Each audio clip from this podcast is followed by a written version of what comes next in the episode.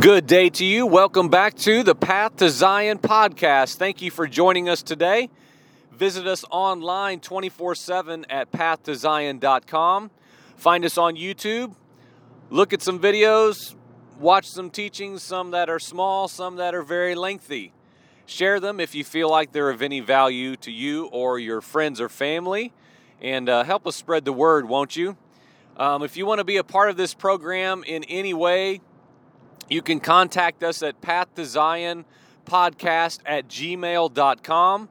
And uh, we're just getting at a point where it's just a little bit stretching right now to do all the normal things of life. And uh, there is a minimal cost to keep this on the air. And so if you want to join with anything we're doing, hey, we're just showing you there's a door here. If you want to open that door, and uh, join in and be any kind of part of what we're doing, hey, just knock. We'll answer. So visit us at pathtozion.com or email us at pathtoZionPodcast at gmail.com to make that happen. We're picking up more listeners out on the West Coast, United States. Thank you so much for listening. California, Washington, excuse me, Washington State. Um, always intrigued at people on the other side of the country listening. I, I have uh, visited Washington State a couple times. Um, I've been out to Montana to spend some time out there. Goodness, years ago. Um, Wyoming. Just a different mindset out that way. I've I've always spoken highly of all the people that I met, especially in Washington State, who were I don't want to just say more open-minded, but they weren't as offendable as people that I've known um, since I've lived in the South now for 20 plus years. Um, I don't know. It's just a different, different level of kind of being able to talk about some things without getting your feathers so ruffled. I enjoyed being out there. But here I am now in the southeastern United States. It's beautiful. It's springtime. It's a good day to be alive. Hopefully, things are well in your world. Um, I just wanted to turn this on today and do a little bit of reminiscing, a little bit of remembering. I'm thinking this morning, the last several days, and I'll explain why here in a minute, towards just the scriptural understanding of remembering our first love. We know that that's a warning to the churches in Revelation. Um, you know, and it's it's an actual fact of the church that has lost and forsaken their first love reality. They've forgotten where they began. We know that, that Paul often talked about this. It is, of course, one of the themes throughout the scriptures of basically, you know, be careful not to forget the, the origin of your walk with Yahweh God. Be careful, always be mindful to remember to recall the, the understanding of what the people of God always did to set up a memorial, to set up a rock of remembrance. Well, let, uh, as I'm always saying, this is nothing new. I say this with great regularity. We are a people, humanity, who we just forget. And it would do us well, even as Christians, as followers of Yeshua, Jesus, the Messiah, the Son of God, Christian people, godly people, set apart, distinct people, whatever we classify ourselves according to, it would do us well to make sure we are people that are always remembering and mindful that if we ourselves are not careful, we too will be weeks, months, and years down the road of our life being forgetful we ourselves forgetting the first love reality. We, we often forget our former identity before we were born again, before we were regenerated.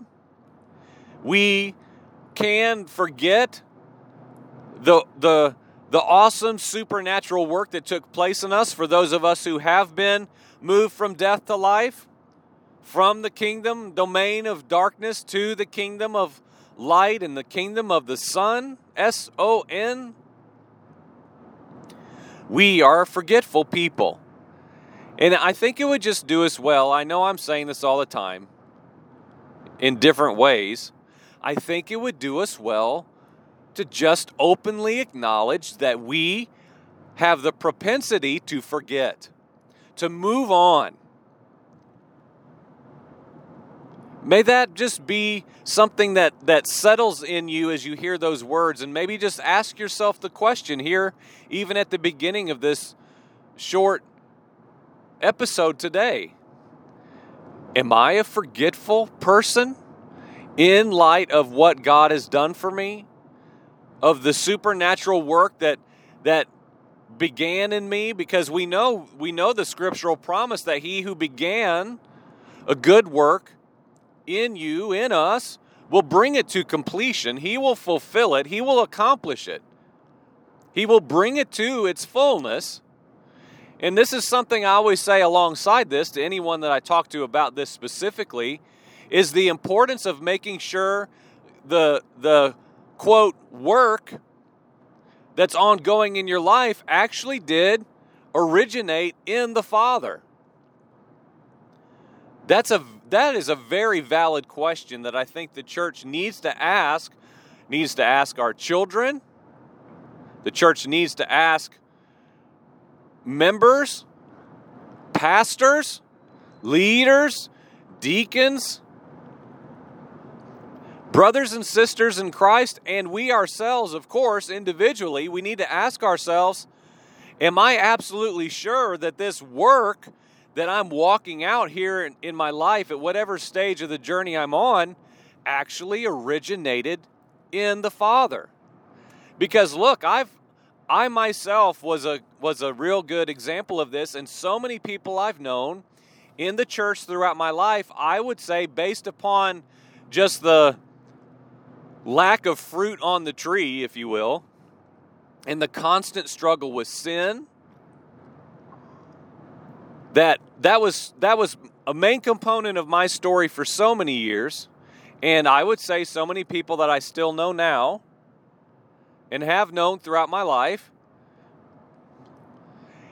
The, the reason the work is not being continuously brought in increasing measure towards its fulfillment is because maybe it didn't originate in the Father. Maybe it's not He who began the good work. Do you understand what I'm saying?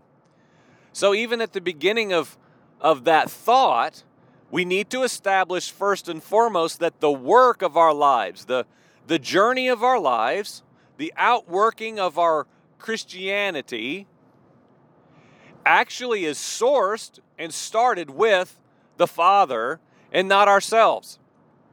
We have to make sure it didn't start in a denomination, it didn't start in a revival meeting, it didn't start in a prayer resuscitation that I didn't understand and I have never understood. now every single thing that comes to our comes our direction is of course a component of our journey. I'm not saying throw out every experiential thing you've ever had in the church no matter how small it may be. There were things in my life that have great purpose to get me to the next. But we have to be careful that that the the now moment, the now outworking of our life was absolutely sourced in the Father. So that the promise that he that began the good work in you will complete it because he can complete it because it's his work and not our own. Now, specifically today, the first love reality. My 20th anniversary is tomorrow. My wife and I We've been together a little over 22 years, and, and tomorrow we will have been married 20. Obviously, pretty memorable milestone. We got married late um, compared to most people in life, um, most people that we've known along the journey of, of, of our lives. But the last 20 years is obviously, as it approaches tomorrow, she's been posting some personal pictures of us over the last 20 years. Um, Because, as is always the case, a lot of times there's people in your lives that they don't know your journey, they don't know where you've been.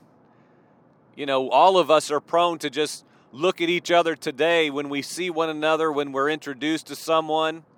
We size them up, we brand them, however we all individually come come into doing that. Okay, know you, know you. I'm guilty of doing that. And so basically many people would look at us today and not really know where we came from and the awesome work of God in our lives to re- literally transform pretty much every facet of everything that we do, everything that we are. And so she's been posting pictures, and as I see them, it's just obviously what photos do. It just reminds me of our journey. It reminds me specifically for the last 22 years of when I moved to Atlanta, Georgia to to to be close to her, to start this relationship with her. Um, many people in our life now don't know that we met on the internet. We met on AOL back in the day, man. You know, all these crazy. If you you probably if you're younger, you're wondering what in the world is he doing? Well, that's the internet connecting. You've got mail. Oh man, when I got mail from her, I was doing cartwheels. Awesome time of my life. I was never really good relationally, and uh, the Lord brought me a gift in my wife. An awesome, undeserved gift. I was talking to a brother just a couple days ago, just about the undeservedness of my present life. I should not have the life I have right now. I should be that guy who's depressed and addicted and like lives in the hotel room number seven on the second floor downtown, who knows where, and can't pay his bills and is just a loser. Like that should be me. That should be my life. But praise the Lord in His goodness, His kindness, His undeserved mercy. Here I am now with an awesome, beautiful wife and, an, and a gift of a son, living a life that is absolutely the hand of the Lord. Absolutely, without question. And so as I see these pictures, I'm just reminded, of course, of our journey. And those those feelings of newness that I had when we first started dating 22 years ago, when we were engaged, when we were married, and just those feelings, those literal emotions, and just remembering Wow, God. What an incredible journey. What an incredible life. And I've obviously I've been doing introspection simultaneously alongside that of just examining just my heart towards my wife. Areas that that now I take her for granted. I'm not as exuberantly loving to her as I used to be. Surely not as much as I was 20 years ago. I'm just used to her. Our relationship, as, as, as expected, as is always the case, just has it's changed over the last 20, excuse me 20 years it's changed of course not changed like oh it's just not what it used to be it's just different our love is different. The way we express love is different. How we talk to one another is different. Of course. But what I am trying to really put before the Lord is in what ways with her and also mirroring of course how how many ways with the Lord I just I take for granted that that first love feeling, that first love reality the, that exuberant, just sit there and stare at you with my gaze locked and like there's nothing else on the planet but you. I don't I don't often have that level of like active love. The relationship I have with my wife is incredible. It's awesome. It's enduring. it's it's something that that God himself has empowered us to do, to share in. It's of course a model of our relationship with him. I mean, it's supposed to be beautiful. It's supposed to be these things. It's supposed to be something that in a good way points us towards our relationship with our bridegroom. Devotion. I remember, man, early on, how my wife and I decided we will never ever joke about breaking up after our marriage. We'll never make jokes about, like, well, if we don't last, or, well, you know, when we get older, and, you know, like, people make jokes. Well, we, we, we decided 20 years ago, basically, you know what? We're not going to do that. We're not even going to make light-hearted jokes about not enduring to the end together. And I believe there was more substance to that than, than we likely knew at the time. And it mirrors my walk with the Lord. Like, I don't have any other option. I don't have any other covenantal option before me. I've been invited into the eternal covenantal relationship with the Father via the bridegroom, the Son. His vow, as I taught back when I was in that season of immersion and baptism, the, the reality of I joined into the covenantal agreement between the Father and the Son. It's not just some covenant I made, it's not just some agreement I made with just me and God alone. It was something far greater. I joined myself into the covenantal Son. And that's such a powerful action. It's such a it's such an immeasur- immeasurable glue, if you will, to hold all things together. And so this morning, like in your own life, even in your marriage, in your marriage, in the natural and in your marriage, in the spiritual, are you walking in the reality of, of that first love emotion? That first love drive to, like, man, everything in my world is about you.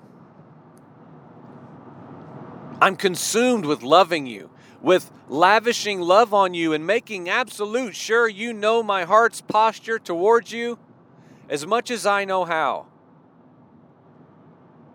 You don't have to fake it, you don't have to force it.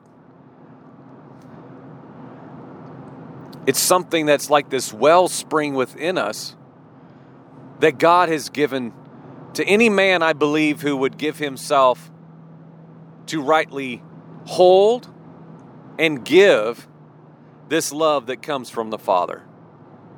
Even towards our spouses, towards another, towards our children. I'm thinking right in this millisecond of when I first looked upon my son, that feeling that I had and his birth was very traumatic, and there's a whole lot of stuff going on.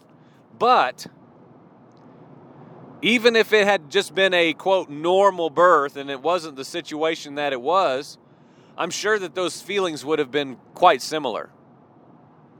Of just all I wanted to do was stare at him. I looked at the nurses and I said, "Can I can I touch him?" As he's laying in that little plexiglass thing under the heat lamp. Can I touch him? Oh my gosh, that feeling, that that emotion. Well, we're not supposed to be a, about emotions now. We're spiritual people. Come on now. Come on.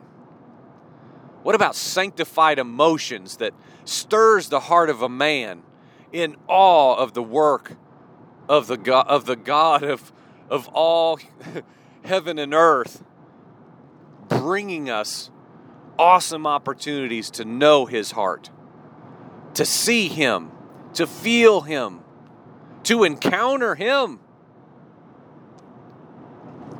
The first love reality. It's incredible. What in the world is like it, friend? I mean, really, what in the world can you can can you compare the emotion and the feeling and the experience that is the first love reality? There's nothing like it. And it would seem that that scripture is alluding to the fact that we can continue to walk out in the first love reality daily. I believe it's possible. I believe that's part of my message specifically is to always remind people, Christians who have been in the church for 40 years, hey, brother, listen, it seems like you've forgotten what you're doing. It seems like you've forgotten who you used to be, Christian American. It seems to me that perhaps you've forgotten that you were not born godly. You were not born into the people of God. You do remember, right? I think it's good for us to remember, and we're right back where we started, and we'll bring this to a close. A stone of remembrance, a memorial, a marker, something set up to remind us hey, I have to acknowledge I will forget my first love. Not entirely. Not a what are you talking about? Who who is that? Not not that necessarily, although that is possible as well. But more so just this incremental forgetting of oh yeah. Man, I remember how full my heart was towards my wife on our wedding day. Or I remember, oh man, I remember how passionate I was about the awesome supernatural gospel of the kingdom when it was revealed to me. Friends, are we walking in remembrance? Are we walking in remembrance of our first love? Natural? And spiritual. So, friend, today, take some time, won't you? Turn this off, turn off your phone. Go for a hike. Take your wife, take your husband. Go on a date. If you're a television watcher every night, man, turn it off. Light some candles and sit with your wife and hold her hand and pray. Love her. I'm supposed to give myself to her in the same way that Yeshua gave himself for the entirety of the church. Friends, that's a high calling. That is a high calling, is it not? Let's hold that rightly. I want to hold that more appropriately than I presently do. I believe we can if we walk remembering marking, and remembering our first love. Amen.